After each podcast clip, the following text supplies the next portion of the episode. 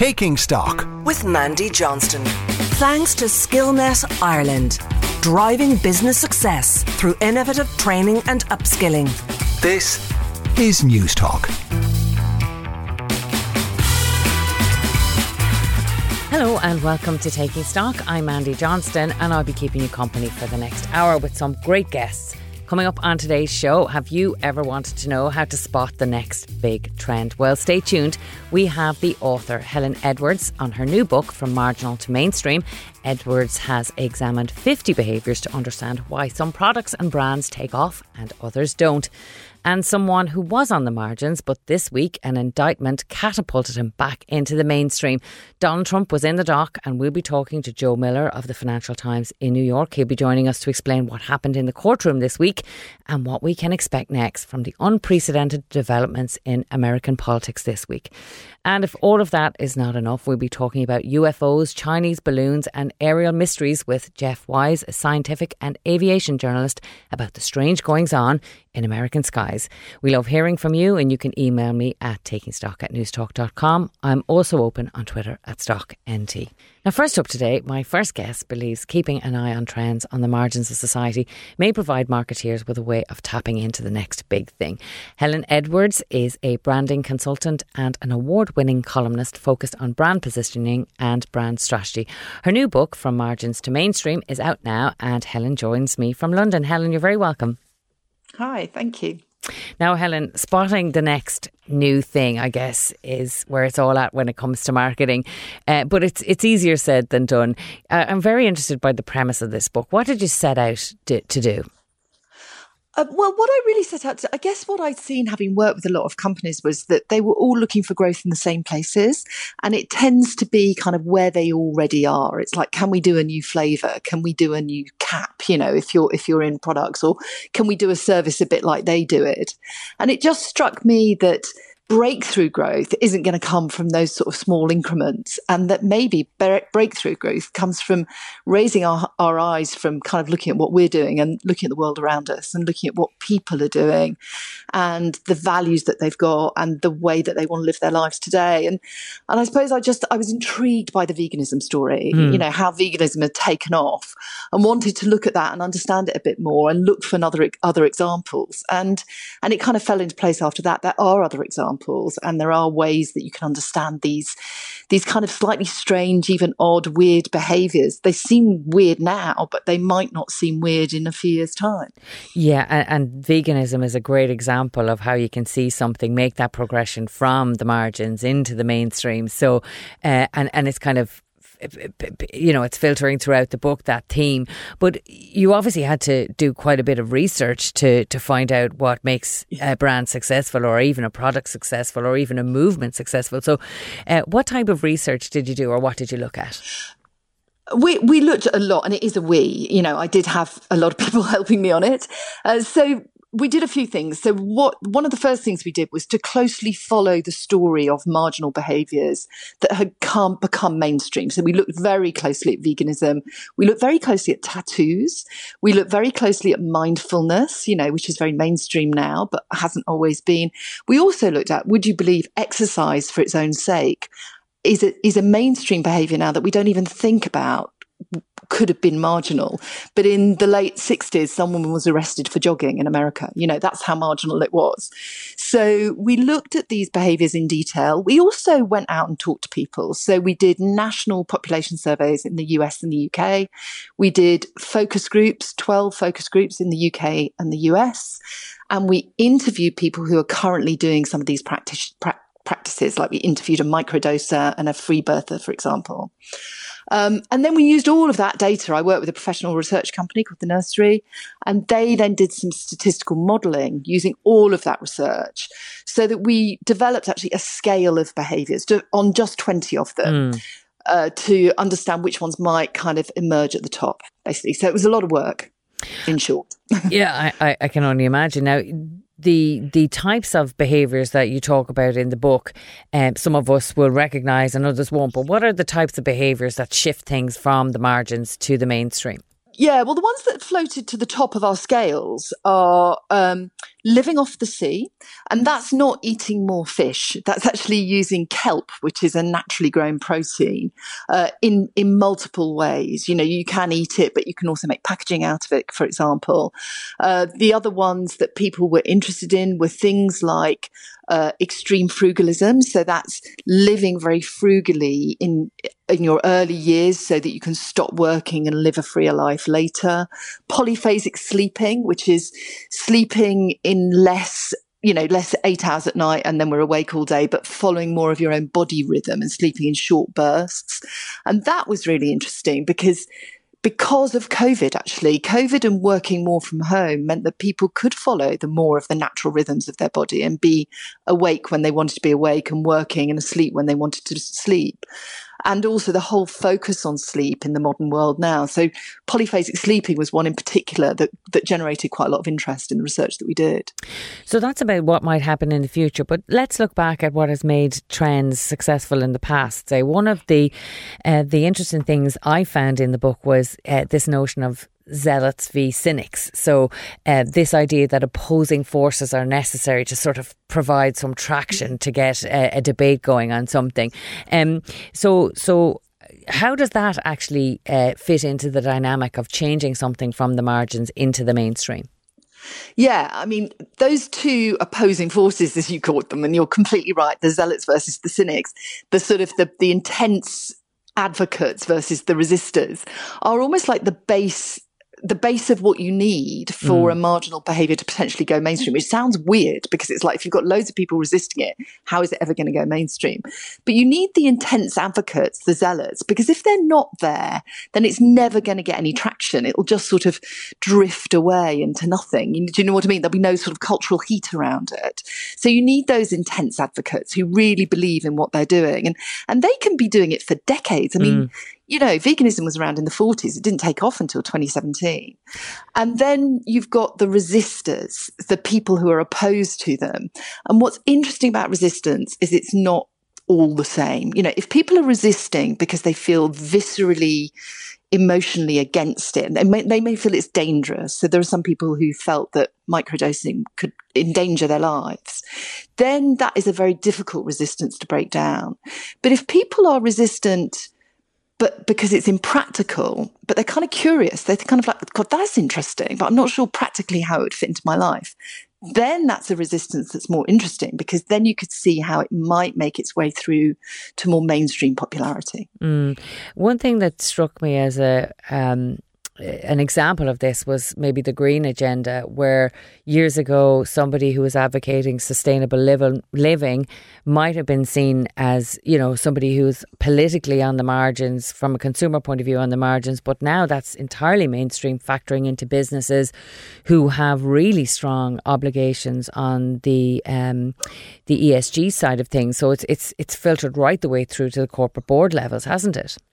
Yeah, completely. And actually, to be honest, we were really struck by a lot of the behaviors that we looked like, we looked at were driven by a green agenda or a value about humanity that really mattered to people. So if you take something like, um, you know, um, living without money or uh, even something like insect protein or living off living off the sea those are driven by a desire for a more sustainable world.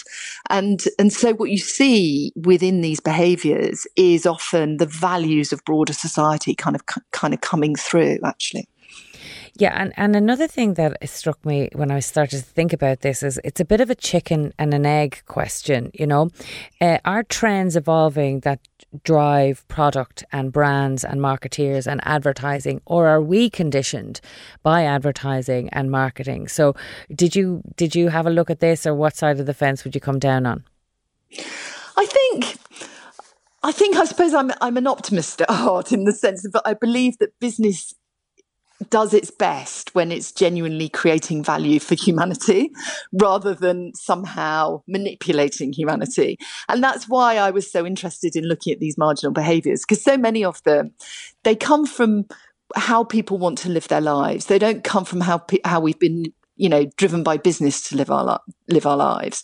They come from how people want to live our, their lives, and then what business can do is help more people live that way if they would like to by making it more mainstream, more acceptable. Um, and so, I guess I come down on the side of you know, business succeeds when it genuinely creates value for people and not the other way around. And so if you want to have that kind of business, then you have to start with people and who they are and how they want to live and serve them actually. Mm, mm.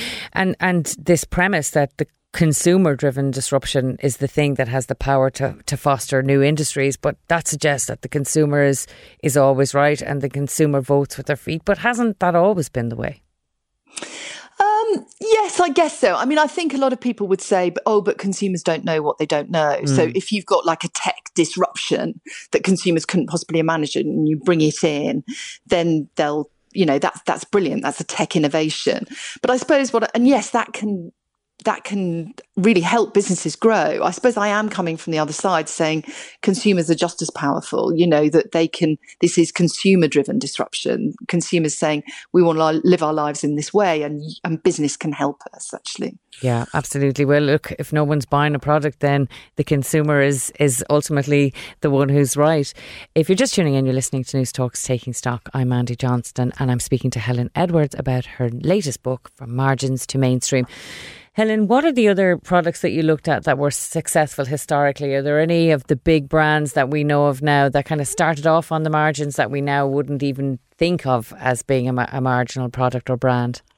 Well, the big one is probably one of the most successful brands in the world, which is Nike. Mm. So Nike was one of the was actually the first one of the first running shoes, and it was created. that one of the original shareholders of it Uh, was a guy called Bill Bowerman, and he was an athletics coach. And he went on a fact finding mission to New Zealand, and he was invited to a jogging club, and he'd never even heard about this weird behaviour.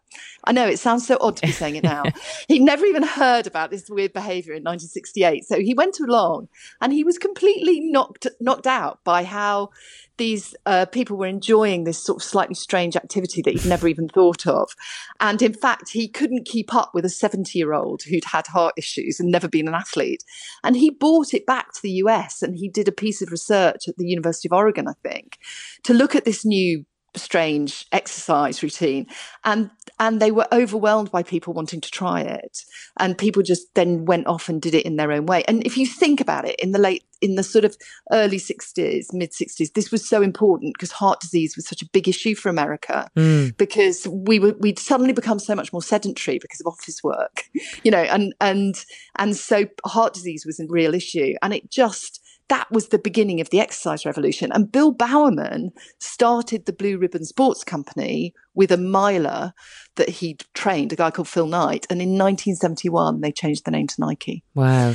Now, I mean, as you say, the, the thoughts of not, you know, having running clubs and people who run on a daily basis just for, for, for you know, for, for their own exercise, not competitive or anything, it's just unthinkable. But like that revolution at that time was, was slow in coming.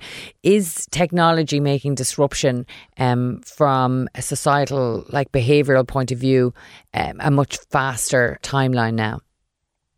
I think potentially partly technology and partly just life. We we all seem to live a lot faster, don't we now, anyway? And I think technology does have that ability to, well, for us to be able to kind of see things so much faster. Mm. So if you take something like Wicca, which is modern day uh, witchcraft, which is very, um, I mean, it's massive on on TikTok. So it's a young, the younger generation are really into it, and I think it's more about its values around spirituality and modern feminism that is really appealing.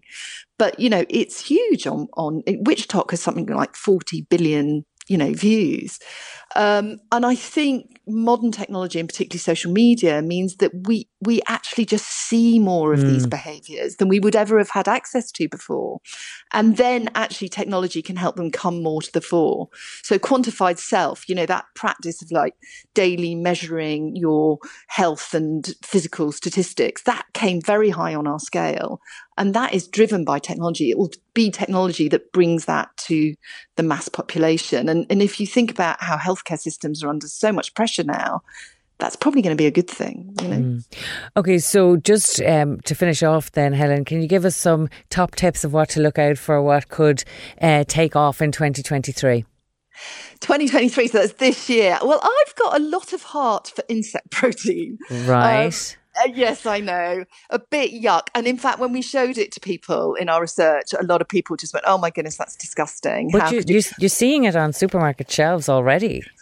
Well, exactly, but it's not doing very well because when we showed some of our uh, respondents some of the products that are available, like kind of crunchy critters, they're all like, "Oh no, I just would not. You know, mm. that's disgusting, horrible."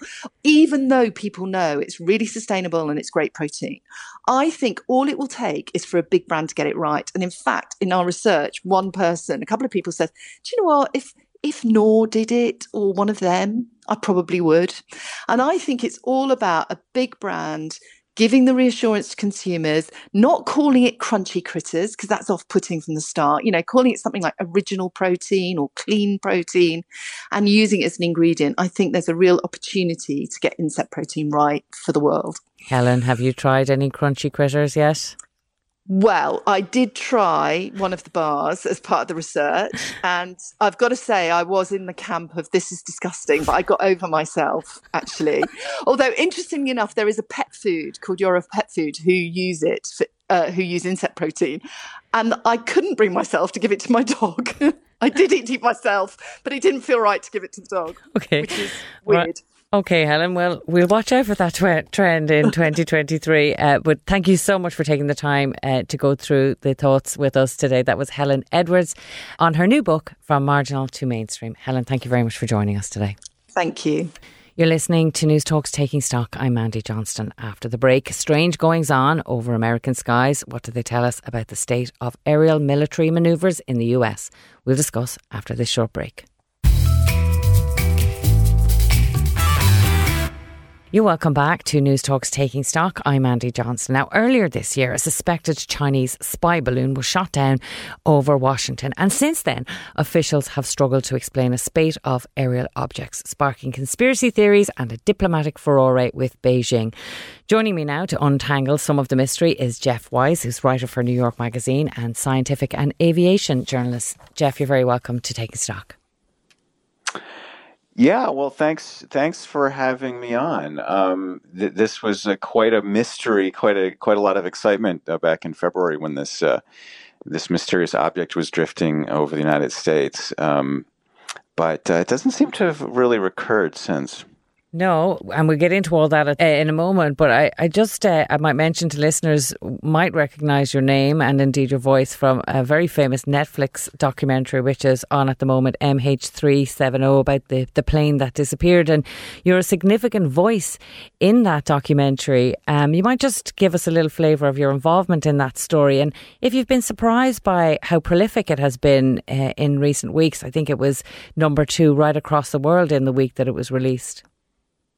That's right. That's right. I mean, this is a mystery that has been obsessing a lot of people, including myself, for nine years now. Um, I remember vividly when it first happened and and it was such a remarkable story because these pennies kept dropping. You know, first this plane disappeared, and then it turned out that it, it had turned back and flown back over Malaysia and showed up on Malaysian military radar. And then Inmarsat got involved. It turned out they had six hours of data. It was all completely mind blowing at the time. Um, and we haven't, we still haven't found it. I mean, it, it's funny because I remember at the time thinking, wow, saying to, saying to the other people, I was going on CNN at the time talking about it and, and saying to the other, um, aviation journalists who were covering this like, can you believe it's been a whole week and they still haven't found the plane? And then um, we would say, can you believe it's been a whole month, a whole year?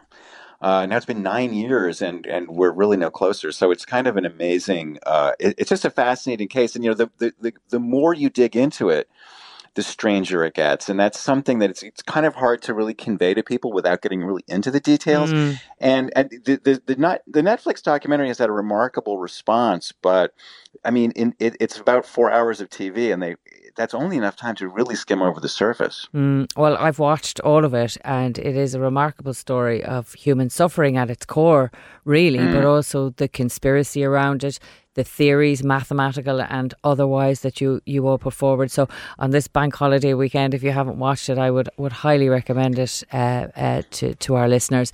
Um, Jeff, now back to to what we originally asked you on to talk about. Right. Um, so just give us a flavour of what has been happening in the US over these uh, spyware, as they're called now. Um, there was that incident over Washington. Has anything else happened? Well, uh, it's, there's quite a whole saga to unpack. I mean, the larger context is that, you know, since really the 50s, there's been this kind of cultural manifestation of the idea of UFOs, mm. right? Um, there's been this idea that there's flying saucers and the government knows about it, but it's been covering it up. And, um, you know, there's it, it's really mainstream culture. It's like you know, the X Files was a whole series that was sort of based on this kind of idea, and then in um, more recent years, uh, the the government actually set up its own uh, investigatory agency to look into these claims. And the, these uh, short videos were released that showed um, what appeared to be these unidentified phenomenon that were uh, taking uh, that were seen in the air near U.S. Navy exercises. And um, and, and and so this kind of seemed to confirm what had been previously disregarded as wild conspiracy theories.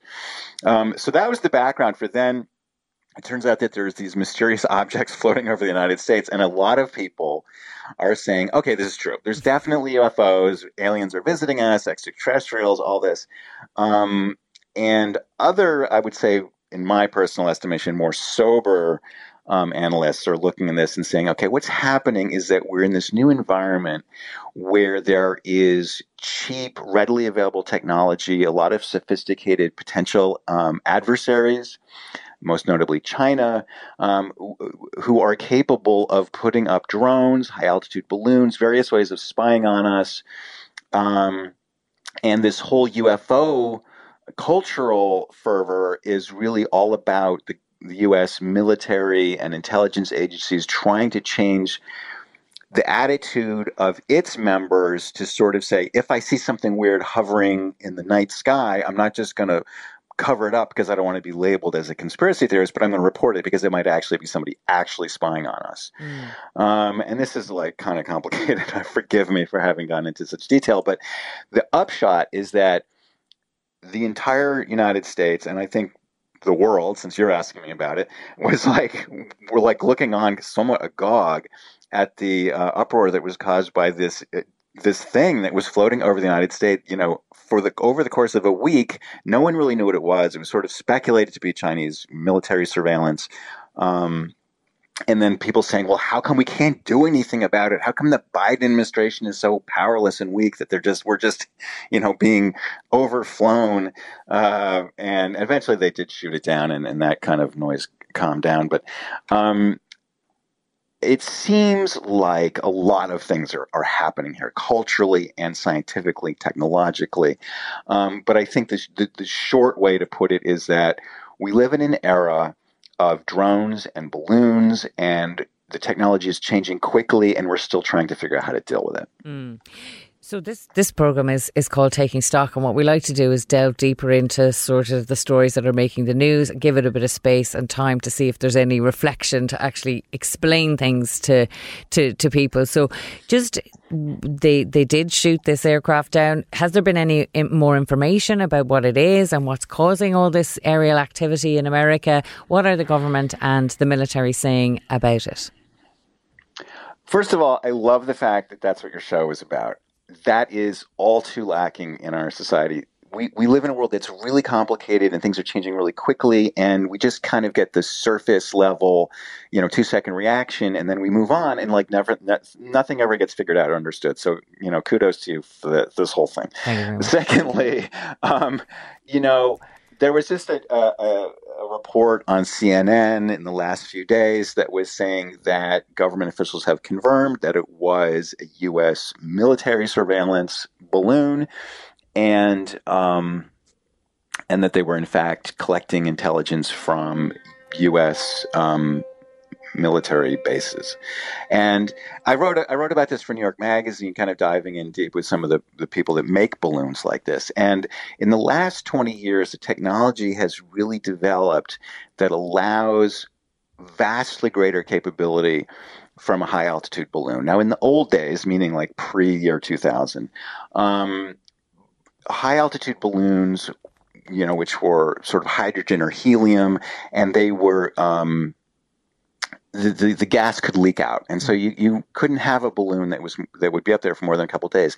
They figured out a way with new materials to create a balloon. It's called a super pressure balloon, and so basically, as it heats and cools over the course of a day and night, um, it keeps its shape. It doesn't let the gas leak out. It can do that without exploding, which is the hard part. Um, and so, because you are containing the gas, you can control it. Uh, you can control your altitude. You mm. can go up and down. And th- because of the way the winds work, that means you can control more or less, not perfectly, but you can control more or less where you are, where you're going. And so you can stay up for a long time and you can stay over a certain place. So this balloon apparently was kind of doing figure eights high in the stratosphere. Mm. Um, and that's pretty cool because when you talk to experts in surveillance, um, it's really valuable to be able to have a consistent, long lasting uh, look at something. You can see patterns of activity. You know, you can um, you know wait for whatever you're you're looking at to say take the cover off if they're trying to hide them what they're doing. Um, so, and the other thing that's that, that is very valuable about these balloons is that you know compared to an aircraft, they're very small in terms of radar signature. And what's even better in terms of avoiding detection is that they're not moving very fast. Mm. And why this matters is because the way that ra- we, we all know that radars work by sort of shining electromagnetic magnetic radiation out into the atmosphere like a sort of flashlight and then detecting the reflection. But when you shine it out, you, you, you, you'll, you'll hit things like airplanes and balloons, but you'll also hit things like trees and clouds and rainstorms and birds and you'll get mostly clutter. Mm. You'll get mostly stuff that you don't really care about. So how do you distinguish the thing that you want to see from the thing you don't want to see? Well, there's this um, phenomenon where if you if you shine a radiation at something that's moving very quickly, the reflection will come back at a different frequency. That's called Doppler shift. And if you you can filter your return for frequency, and you'll only see things that are moving. And so that's how it. That, so this really makes it a lot easier to see those enemy bombers that are zooming yeah. in at 700 miles an hour. Yeah. So I just wanted to come come in here um, about one of the explanations, just to kind of sure. bring it back up to um, pedestrian level that I can understand. um, Sorry. Well, no, no, it's fine. Uh, it's just that one of their explanations was, look, we've changed the the, bra- the bandwidth, the frequency, and so right. we're detecting a lot more stuff. And I have to be honest That's what you, I'm talking about. Yeah. That's when, exactly what I was just talking about. When they're explaining this, they say that there's debris from satellites, there's bits of balloons up there. It sounds like the sky is a bit of a, a junkyard that they, they're picking up all these bits and pieces now that we wouldn't have known known about. Do, is that a credible explanation?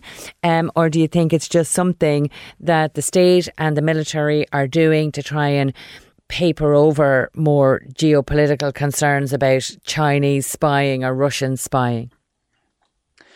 No, I I mean I the explanation makes sense. Mm. Um, I mean, it, they might also be papering over other concerns that they don't want you to think about. But the whole thing about opening the frequency band gate, that's what I'm talking about. Okay. Once you start looking, once you, once you look for not just things that are going fast, but also things that are going slow. There's a lot of stuff that's going slow. Yeah. And so basically, you are they're picking well, there's up everything. a lot of wheat and chaff. Now yeah. there's a lot of chaff. Yeah, exactly. Yeah, um, so that does kind of make sense, but but what did, what does this all tell us about um, the US military and their surveillance tactics. I know you've written and spoken about uh, the legacy of the Cold War, and that's how the American defense system is basically constructed. But there's new technologies, much more agile. They need to be, as we've seen uh, in the Ukraine war. Um, but what's your assessment of the ability of uh, the US to, to move to a more agile defense system? Yeah, I mean, the U.S. military is one probably a remarkably non-agile organization. I mean, you've got millions of people in this rigid bureaucracy. Um, you know, I think culturally, the people who get attracted to a career in the military aren't sort of free thinkers mm. by nature. Um, not to be prejudicial. Um, it takes time for um, the ship to turn around. Um, having said that, the U.S. I think has done a pretty impressive job of keeping up with the um, you know the technological changes that have been underway. If mm. you see, the, you know, the disaster that Russia got itself into in Ukraine, where they're not doing a very good job at all of dealing with this new, you know, very, um, for instance, drone-heavy um, environment mm. that hmm. we live in. Um, it's challenging. I mean, it, it, it, you can't. I think in military terms, you don't do well or poorly in absolute terms. You do well or poorly in relation to your adversary. Mm. You just have to beat your enemy. You don't have to be, you know, good in absolute. You just need terms. to be faster than the person behind you. Yeah, and frankly, I mean, I think Russia has really um, been demoted in the general estimation of the world as being competent. I mean, for a long time, Russia was considered, you know, the, one of the best in the world in terms of like all these things like jamming and electronic warfare um, and surveillance and so forth. And they've they've shown to be very poor. They maybe can make some good equipment, but they're very poor at integrating it all together into a into a system that functions. Mm. Um, whereas China, you know, we're looking at Taiwan, and I think people are thinking, is China going to take over Taiwan in the way that Russia tried to take over Ukraine?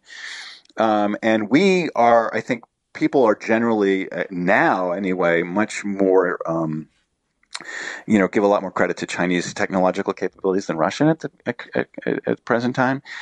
So we'll, you know. We'll see. Um, just finally, then, Jeff, to finish off, um, I just want to get your sense of are the government there attempting in any way to explain these aerial phenomenon with the, the American public? Has any of this done anything to resurrect those suspicions you spoke about earlier about a long held belief that exists in the US about the government having more knowledge on extra, extraterrestrial activity than than they tell the public? What's the what's the public mood on it? I think the public mood overall is that that the government has essentially confirmed that UFOs are real. I personally don't agree with that assessment, but I think that's kind of, you know, I talk to my editors and stuff, and I just think there's this general sense that, um, yeah, there's a lot more going on than was previously acknowledged and the government has sort of fessed up. I don't, again, I would emphasize, I don't think that's actually correct, but I think that's a cultural, that's where the needle is culturally. Okay. Well, Jeff, listen, thank you so much for taking the time to explain that very complicated issue with us today and to, to share your views on it. And again, I can recommend to anybody who wants something to look at this weekend, that documentary on Netflix is called MH370. Jeff, thank you so much for joining us today. Thank you. It's been my pleasure. You're listening to Taking Stock on News Talk with me, Mandy Johnston. Up next, Donald Trump is in the dock. What happened this week and what's likely to happen next? After the break, we'll hear from Joe Miller of the Financial Times. He was in the room where it all happened. We'll be back after this short break. You welcome back to News Talks Taking Stock. I'm Mandy Johnston. Now, finally today, unprecedented, bizarre, and unorthodox are all words that are often used when describing Donald J. Trump. To discuss what happened in court this week and what might lie ahead for the former president, I'm delighted to be joined again now by Joe Miller from the Financial Times in New York. Joe, you're very welcome. You've had a busy week. I have indeed, but good to be with you. So, Joe, you're the legal affairs correspondent for the Financial Times. I want to start off by asking you where does someone like you watch those proceedings? Um, well, it's a good question. I did not know uh, where I would be watching these proceedings from uh, until uh, eight o'clock um, in the um, morning on Tuesday, um, and that's because a queue had started to form the day before at three p.m. in the afternoon outside the courthouse um, for um, essentially seats in the courtroom itself or in some of the overflow courtrooms um, that were set up for journalists. And court officials just told us they would give out credentials at uh, at 8 a.m. the next morning. Um, I was not committed enough to camp out all night and arrived at about 5 a.m. in the morning. Was 106th in line, but um, thankfully that was enough to get me in um, actually to get me into the courtroom, but I chose to sit in the overflow because there were cameras that were facing Donald Trump and his lawyers, and I could see their faces. So I thought that would be more useful than seeing the back of their heads. Um, so I was just next door. Wow, so it's as it's as simple as that. It's not just because you're from one of the biggest newspapers in the world. It's a good old queue, like we'd queue for Bruce, Bruce Springsteen tickets. Indeed, actually, Bruce Springsteen is playing in uh, New York at the moment, I believe, and um, it sometimes seemed like there was some kind of uh, rock concert happening in downtown Manhattan, but no, it was just a, an arraignment of a uh, criminally charged president or ex-president, rather. And what was the feeling like in Manhattan as all this was going on? Was there an air of, uh, I suppose, uncertainty about what might might go down as a result of of the case happening there? Uh, well, certainly there was a very heavy police presence uh, for most of the morning. Uh, I could hardly uh, hear my editors over the phone when I was talking to them because of the helicopters that were uh, circling above and people um, shouting through foghorns, uh, either oh, pro or anti-Trump uh, protesters, um, and thousands, if not tens of thousands, of police and other law enforcement uh, officers were deployed to downtown Manhattan. Large swathes of the of the downtown area were cordoned off. But in truth, um, the protests or the unrest that the NYPD feared and um, security officials feared never really materialized. I would say in total, there were probably maximum 300, 400 people who came to the small park opposite the courthouse to protest either for or anti Trump. Um, sometimes tensions were heightened, but um, it never really got anywhere close to any serious violence. Um, and this is a, a, far, far cry from the sort of thing we saw in, uh, you know, the January 6th riots where those people came out in, in their droves to, to support Donald Trump. Um, it really was down to sort of an eclectic mix of, um, you know, quite enthusiastic supporters mm. or, um, uh, you know, detractors of the president or the ex-president. Now, you explained that you chose to sit in an anteroom looking at the cameras that were facing Donald Trump, and we spent hours listening to uh, American news anchors trying to decipher the body language of a still photograph of Donald Trump. But what did you feel? And it's very different when you're seeing the the the action happen live. So tell us a little bit about his demeanour. What did you um, take from uh, his his presence in that course? Did you feel he diminished in any way, or, or what was your assessment of how he was himself? Well, you know, it's really interesting. You know, I'm a legal correspondent here in New York, um, and uh, Donald Trump has been the central character in many a courtroom drama over the, the last few decades. You know, ever since he he uh, joined his father's real estate business, I believe, in the late, you know, 1960s. And, um, you know, he is very rarely in these proceedings, is very rarely in court. He's sort of this absent character who can say what he likes and, you know, and um, tweet what he likes. Uh, and now these days uses his own social media platform to, to attack, uh, you know, prosecutors or, or the, the legal proceedings.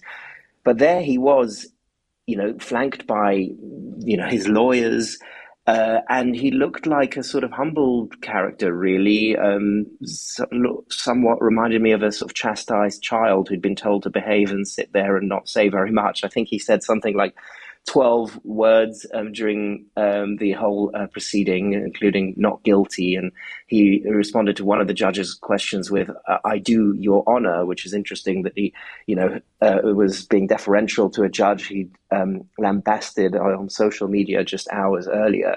Um, so it was really amazing that, you know, even someone like Donald Trump, whose, whose bombast we've got so used to over these years, you know, he he was sort of subdued by the weight of, of American justice, and you know, it, it really is something to behold. Mm.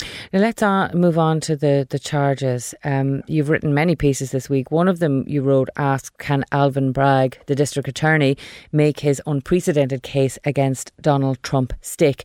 Many people critical uh, that the case as presented is too thin. Was there anything in those 34 charges that you saw that surprised you? Um, actually, there wasn't, and I think that is the surprising element in that um, for, for, for, many, many months we've known that a grand jury was hearing testimony um, about something to do with Donald Trump, an indictment to do with Donald Trump, and we we knew that Stormy Daniels, an, an adult um, film star, had um, testified. We knew that Michael Cohen um, the uh, president's former lawyer, who is um, supposedly uh, the person who paid Stormy Daniels this $130,000 in, in hush money, that he had also testified before um, this grand jury. But there was general disbelief among legal commentators and people watching the sort of Trump universe that this could be the only um, avenue that the prosecutors were exploring. It seemed not to be strong enough on its own to bring charges. So a lot of us thought, you know, maybe there would be other crimes in this indictment. There would be, you know, perhaps um, the equivalent of another civil case that's being brought against Donald Trump um, for uh, overestimating the value of his assets and his, his real estate portfolio and getting more favorable loans as a result. Uh, we thought some of that might be in there, but really it was just about these payments, these reimbursements made in 2017 to Michael Cohen for paying um, Stormy Daniels to keep quiet in the um, days just before the uh, um, election, the presidential election in uh, in 2016. And um, you know that in itself is incredibly surprising that the uh, prosecutors decided to go ahead with just these charges. And the reason there's so much skepticism around there is that this was a very thin indictment. The indictment mm. just laid out these 34 felony counts and did not tell us how they came to arrive at being felony counts because falsifying business records, which is the underlying charge, is a misdemeanor in the state of New York, which is a, very, a minor crime. It can only be elevated to a felony if it was done to um, either hide or in service of another crime. And you know, crucially, uh, the district attorney's office has not told us what that underlying crime is. Um, mm. And that's why there's so much skepticism out there. Mm. So the failure to identify um, the rationale for elevating it to a felony is really the reason why uh, there's so much skepticism around it now. But that doesn't disbar the fact that it could be a tactic on their part, I guess. But in the press conference that the district attorney gave after the arraignment took place, he did refer to new evidence about more payments beyond the 130,000 that you've mentioned to Stormy Daniels. Any idea filtering out about what those might be? Yes, so that was quite interesting because we had this indictment which was unsealed, um, you know, moments after the hearing ended, and as I say, that didn't contain anything other than the than 34 counts relating to these payments, um, repayments to Michael Cohen. But then we had a press conference in which um, Alvin Bragg, the, the district attorney, talked about a conspiracy. Um, he talked about um, he may not have used the word conspiracy, but what he was um, talking about seemed to amount to a conspiracy. he talked about these catch and kill um, payments that were made on behalf of Donald Trump's campaign, not just to Stormy Daniels, but also to a former Playboy model who had alleged an affair with Donald Trump, and a former doorman at um, Trump Tower, which is um, Donald Trump's residence in, in New York, who uh, had some unflattering information about Donald Trump and was paid to suppress that. But that was all noticeably absent mm. from the indictment itself. So we don't know why these facts have been, you know, put out there by the district attorney's office. It could be that this is how they are going to argue motive and they're going to try and explain, you know, why Donald Trump would want to have disguised these payments. Um, they were all repayments to Michael Cohen. It was part of a broader scheme it's all very curious at the moment because we've got these little tidbits of information, but we don't know how they relate to the theory of the case. Yeah, definitely a long way to go on this. If you're just tuning in, you're listening to Newstalk's Taking Stock. I'm Mandy Johnston and I'm speaking to Joe Miller from the Financial Times in New York about the arraignment of Donald Trump this week. Now, um, the other investigations uh, that you very kindly outlined for us before uh, Christmas, there are many uh, other charges uh, that are being investigated. Donald Trump is being investigated for. What do you think is the next likely investigation that might come up for him? If I knew if, if I knew I'd have the, the scoop of the decade probably.